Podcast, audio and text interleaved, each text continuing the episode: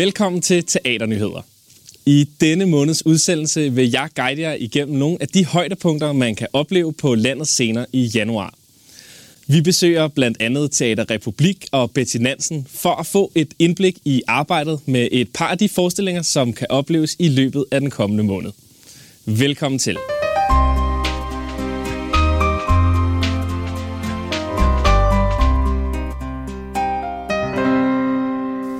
Vi starter med at tage en tur til Odense Teater, hvor man for tiden kan opleve den eventyrlige og magiske familieforestilling Skønheden og Udyret.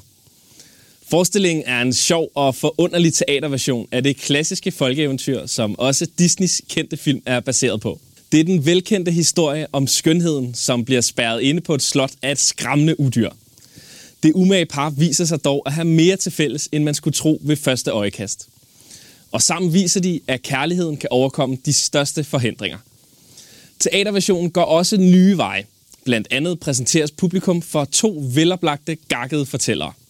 Den frække fe Herr Pink og hans assistent Cecil. Man vil også møde en mystisk tankelæsermaskine og et fortryllende orkester af insekter. Forestillingen anbefales til børn fra 7 år. Skønheden og udyret kan opleves på Odense Teater frem til den 15. februar 2020.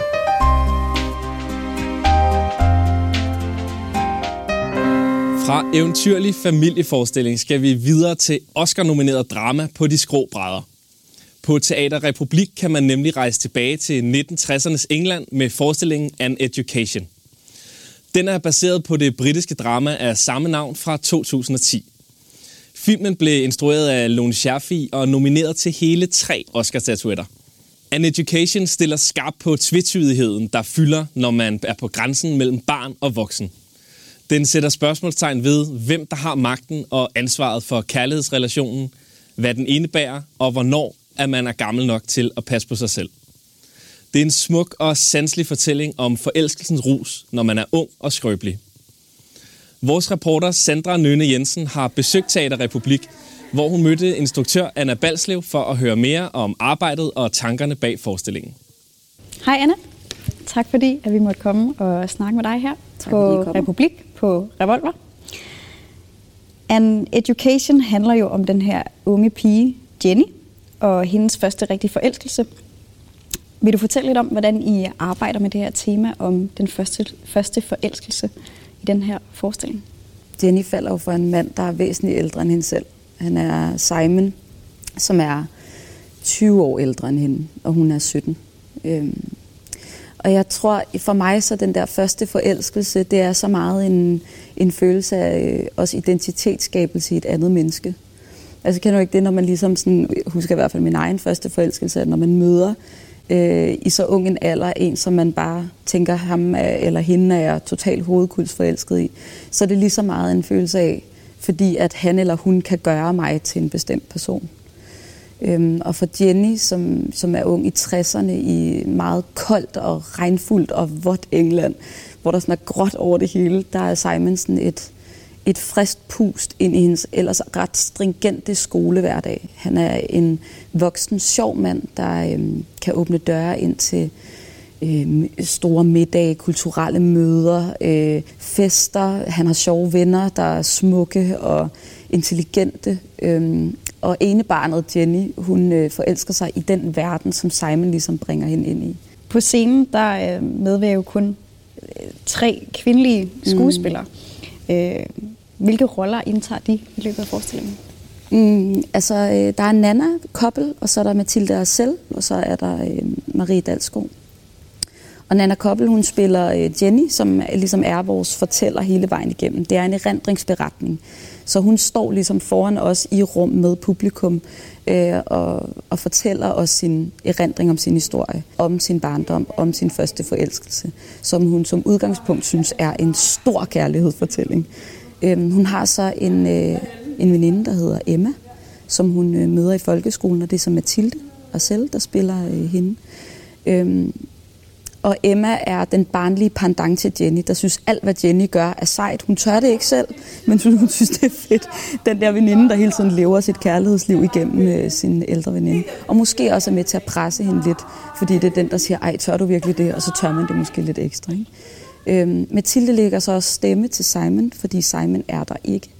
Så der er også en repræsentation af, at vi beretter om, om et menneske, som, øh, som har haft en kæmpe øh, stor betydning i den her fortælling, som vi så prøver at få fortalt fra forskellige vinkler. Og så er der øh, Marie, der spiller, øh, der har en grundkarakter, jeg vil overlade til øh, overraskelsen, men øh, som også har afstikker i at øh, repræsentere Jennys mor, Jennys forældre, Øh, så selvom at de er forankret i, at hun skal have en god uddannelse, så er Marie ligesom den, der repræsenterer, at øh, man også bliver forført som forældre af tanken om ens datter, der pludselig bliver ældre og får et rigtigt voksenliv, og pludselig kan man gå ud og spise middag med hende og hendes mand og sådan noget. Så der er sådan lidt forskellige afstikker i, i forskellige karakterer i den beretning. En uge senere kom Simon og hentede Jenny på skole. Han havde bestilt tid på sin frisør i London. Nej. Jeg synes, det vi ikke kan undgå i teaterversionen, det er, at vi er meget opmærksom på, at vi er i det her nu. Øhm, vi kan ikke lave en setting, der er tro 50'erne. Det prøver vi heller ikke på, eller 60'erne. Øh, så ved at lave det til teater, så er der en, en helt konkret øh, øh, videreførsel fra dilemmaet dengang op til, hvad det er i dag. Øh. Så begyndte han også lige at kigge forbi i ugens løb, fordi at han alligevel var lige i nærheden. Bare lige i nærheden. Ja, det er så hyggeligt. Vi taler så godt med ham. Altså, jeg, jeg kender stort set ikke nogen kvinder, der ikke har haft et, eller mænd for den der skyld, der ikke har haft et forhold til en ældre på et, på et eller andet tidspunkt. En, der sådan havde en betydning, der har skabt øh, en. Og først så snakkede vi meget om de i forhold til, ah, men, er det et overgreb, og er det en tematik, der sådan, går det lidt ind under MeToo, og ah, er det også et overgreb fra hans side og sådan noget. Men i virkeligheden, det kan godt være, at han er 20 år ældre, øh, det er ikke så meget det. Det er mere, øh, hvad hun bruger ham til, og hvad han bruger hende til. Øh, og hvilke konsekvenser det har. For det har konsekvenser. Øh, og det, der så sker, det er, at vi så kan sidde flere år efter, som os, der så sidder i det her rum, øh, og, øh, og laver den her forestilling. Vi sidder jo så og tænker sådan, gud, det var faktisk ikke kærlighed eller han udnyttede mig faktisk. Jeg udnyttede måske faktisk også ham. Hvad håber du på, at publikum tager med sig fra den her forestilling? At det er et uløseligt dilemma. Jeg synes, vi prøver at arbejde med, at for mig så er det et kæmpe dilemma om, skal man forsøge at skabe sig selv ud fra sit ego, og dermed prøve at mærke, at man er nogen i verden, øh, og så brænde sig på verden, øh, med fare for at brænde sig, med fare for at sove sig selv, blive svigtet. Jeg synes ikke, der er noget rigtigt eller forkert, men der er noget, vi kan i teateret, som er at portrættere, at det er sådan her, det er. Øh, så der er et stort tema, der er konsekvens. At når du øh, prøver at skabe dig selv og have en identitet ude i verden, så, øh, så har det konsekvenser. Det har en enorm stor konsekvens at, øh, at møde en ældre mand, og det viser sig, at han måske ikke var så fin i kanten, som man sagde, han var. Øh, og hvad er man så for et menneske bagefter? Hvad, hvad gør det ved Jennys krop? Hvad gør det ved en ung kvindes krop? Øh, at blive svigtet på den måde, eller løjet for. Eller, øh, så jeg håber, man sidder tilbage med smerten af den konsekvens, men forståelsen for, at det ikke kunne være anderledes. For det eneste, hun gør, det er at drømme om at være nogen og eksistere. Øh, og hvis vi stopper med det og bliver hjemme i frygt for, hvad der kan ske, øh, så tror jeg ikke, vi lærer noget af livet, eller står op for det. På den anden side skal man fandme passe på sig selv. Så det er et dilemma, jeg ikke selv kan svare på, og som jeg ikke tror, forestillingen kan svare på, men jeg tror, den kan give et bud på en, et univers rundt om det, øh, og portrættere det. Det er det, jeg håber på. Helt klart. An Education kan opleves fra den 10. januar til 9. februar.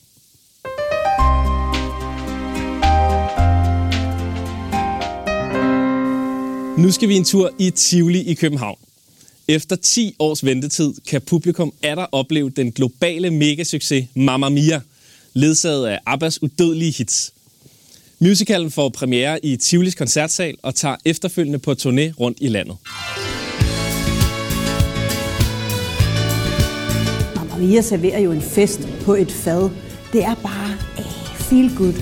Så snart den der ouverture går i gang, bang, dykker, dykker, dykker, dykker, altså, så kan man bare mærke det i hele kroppen og maven, bare sådan, okay, nu skal vi ind. Nu kan mærke det, dusch, bang, I forestillingen indtager Annette Haik hovedrollen som den enlige mor Donna, der snart skal gifte sin datter Sofie bort. Sofie spilles af stortalentet Mathilde Søjner Nielsen. Efter at have læst sin mors dagbog, finder Sofie ud af, at hun har tre potentielle fædre. I al hemmelighed inviterer Sofie dem alle til sit bryllup. En af dem er hendes far, men hvem kan det være? Og så skal vi huske, at der jo er tre fædre. Det er der. Det er ikke kun os. Nej. Og det er jo Gordon Kennedy, som også er med i forestillingen, som også spiller en af fædrene. Stig Henrik Bill.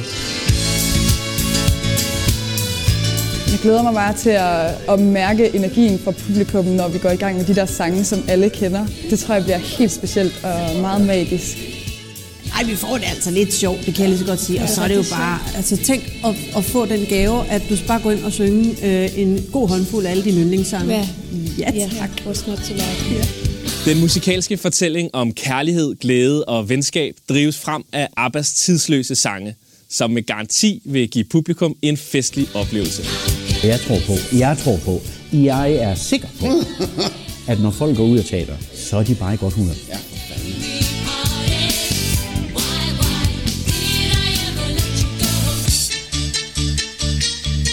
Mamma Mia kan opleves i Tivolis koncertsal fra den 22. januar til den 22. marts, hvorefter den tager på turné rundt i hele landet.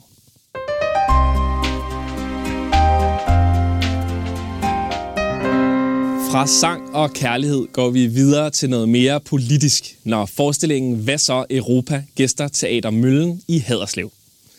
I gæstespillet stilles spørgsmålstegn ved, hvad fremtiden er, hvordan Europa skal forvaltes, og om Kina og Østblokken vil tage over. I forestillingen møder publikum en mystisk familie, der er taget i sommerhus for at fejre Europas fødselsdag. Europa er familiens overhoved, men hun er ikke, som hun plejer. Hukommelsen er begyndt at svigte, og måske er de første tegn på demens ved at vise sig. Hvad så Europa er et politisk og mystisk familiedrama, der trækker lange spor til verdensdelens kulturelle og politiske historie. Hvad så Europa spiller på Teatret Møllen i Haderslev den 7. og 8. januar.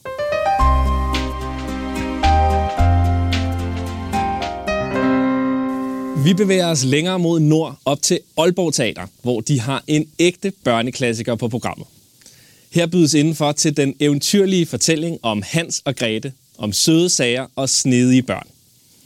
Forestillingen bygger på Brødrene Grimms klassiske fortælling om de to børn, der forvilder sig ind i skoven, fordi deres egen far ikke har råd til at brødføde dem. Skoven gemmer på både pandekagehus og heks, men heldigvis er den lille Grete både handlekraftig og modig. For når børn sættes på prøver i eventyr, kan de klare alt. Også selvom det er en ond heks, der lokker med sukker og pandekager. Hans og Grete spiller på Aalborg Teater fra den 23. januar til den 14. marts.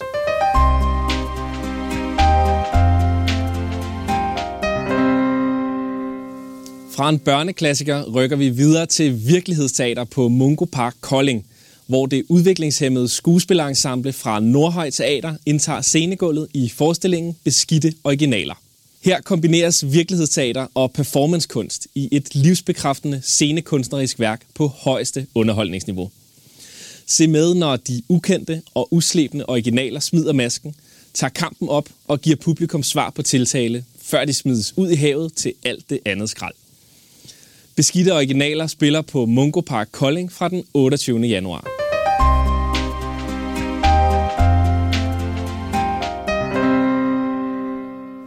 Fra virkelighedsteater i Kolding vender vi blikket mod København og det nye teater til en udødelig oplevelse med bid i, nemlig kult comedy musicalen Dance of the Vampires.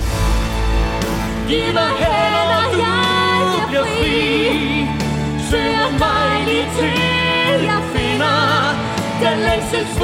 Musicalen er baseret på Roman Polanskis kultfilm The Fearless Vampire Killers, med storladen musik af Jim Steinman, faderen til episk rock.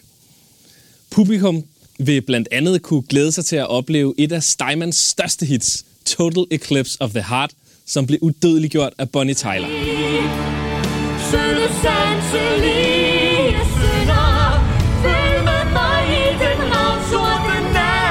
Historien foregår dybt inde i Transylvanien, som en ægte vampyrhistorie skal. Den mystiske og karismatiske Grev Krolok har kastet sin kærlighed på den unge, varmblodige pige Sara og inviterer hende til bal på sit slot. Den fristelse kan Sara ikke modstå, og snart befinder hun sig på Grevens Slot med skummel krypt og overdådig balsal. Dance of the Vampires kan opleves fra den 30. januar.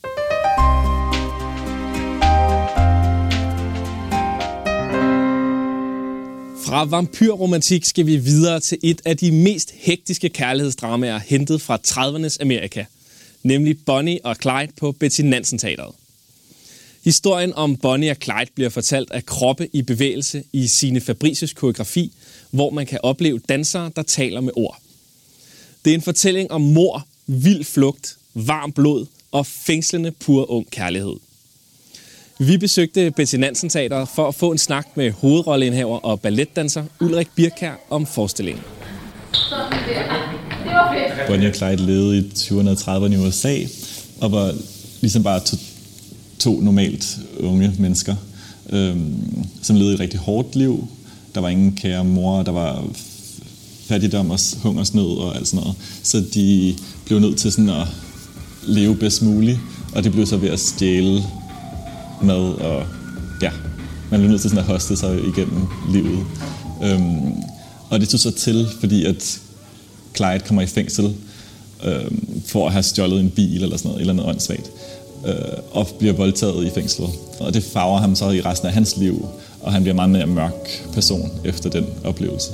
Øh, og Bonnie, hun har den her filmskuespillerinde drøm om at sælge scene sig selv. Øhm, så når de begynder at få sådan omtale omkring deres øh, røverier, og det bliver Bonnie og Clyde, så elsker hun det, og hun øh, ægger ligesom til, at det bliver større og større og større.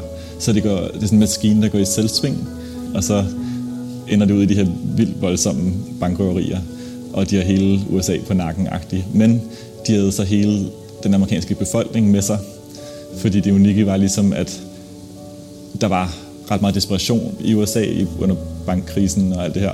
Så, øhm, så folk, der var ligesom sådan en Robin Hood-stemning omkring, at de rendte rundt og røvede alle de her banker, og det var fedt, at de gjorde det. Øh, det var også dengang, at alle de her gangsters øh, var meget sådan store berømtheder, så man, man hyldede virkelig de her mennesker, som gjorde noget ret forfærdeligt egentlig. Hvad karakteriserer jeres sceneversion af den her historie om Bonnie og Clyde? Sceneversionen er selvfølgelig meget ud fra, at det er Elise Kravrup og sine Fabricius, der har lavet forestillingen. Og måden, de arbejder på, er at få en masse idéer, øh, og så bare lege sig igennem gennem den. Vi har lavet en gennemspilning nu, og der er tre uger tilbage, men jeg er sikker på, at der kommer mange ændringer, fordi at de arbejder meget på, at ting bare skal fungere, altså det skal være fedt, og så hvis det ikke fungerer, så ud med det. Jeg er vant til i balletverdenen, at der ikke er en koreograf kommer ind med en vision, og så skal man følge den. Og så hvis det ikke fungerer, så er det, så er det måske mere min skyld, end det er hans skyld. Hvor her, det er bare sådan, det er fint, det er ingen skyld. Videre, øh, næste idé, der, der er ikke mangel på idéer. Så det kommer til at farve forestillingen meget, at der ikke er noget facit, øh, før vi er gået i gang. Facit kommer, når forestillingen er færdig. I øh, jeres forestilling, der er I jo en masse dansere, der agerer på scenen, og øh, I danser ikke kun, I, øh, i formulerer jer også, eller I spiller skuespil. Hvordan er det som danser at få lov til det på scenen? Det er sjovt. Det har altid været en af mine yndlingsting ved at være danser også, ved der, at det er jo et medie, som skuespil også er, så vi fortæller historier, øh, og det involverer jo også skuespil, selvom man ikke siger noget. Øh, men det gør vi så lidt i den her forestilling, og det er vildt sjovt. Altså, dans er jo et medie, som man kan fortælle alle slags historier ud fra. Men det er specielt spændende nu her, fordi vi har med en teaterchef her på Betty Nansen, Elise Krav, at gøre, som tør at gøre det, og føler, at hendes udvikling måske også kan bruge det. Øh, at, at alle teaterformer måske lidt sådan smelter sammen på en eller anden måde, øh, hvilket er til gavn for alle kunstarterne.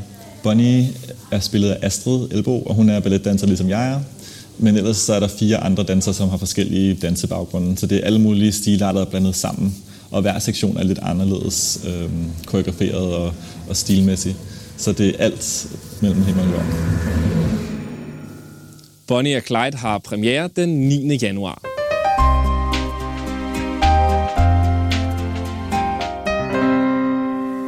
Vi slutter på Bora Bora i Aarhus, hvor tavsheden om manipulation, psykisk vold og magt brydes. Her zoomer performanceforestillingen The Soul Catcher ind på personlighedsforstyrrelser og kaster lys over de usynlige mekanismer, der foregår i voldelige relationer. I en hårdt slående blanding af performance, dans, spoken word og nykomponeret musik afsløres rovdyret bag den pæne facade. The Soul Catcher kan opleves fra den 21. til den 25. januar.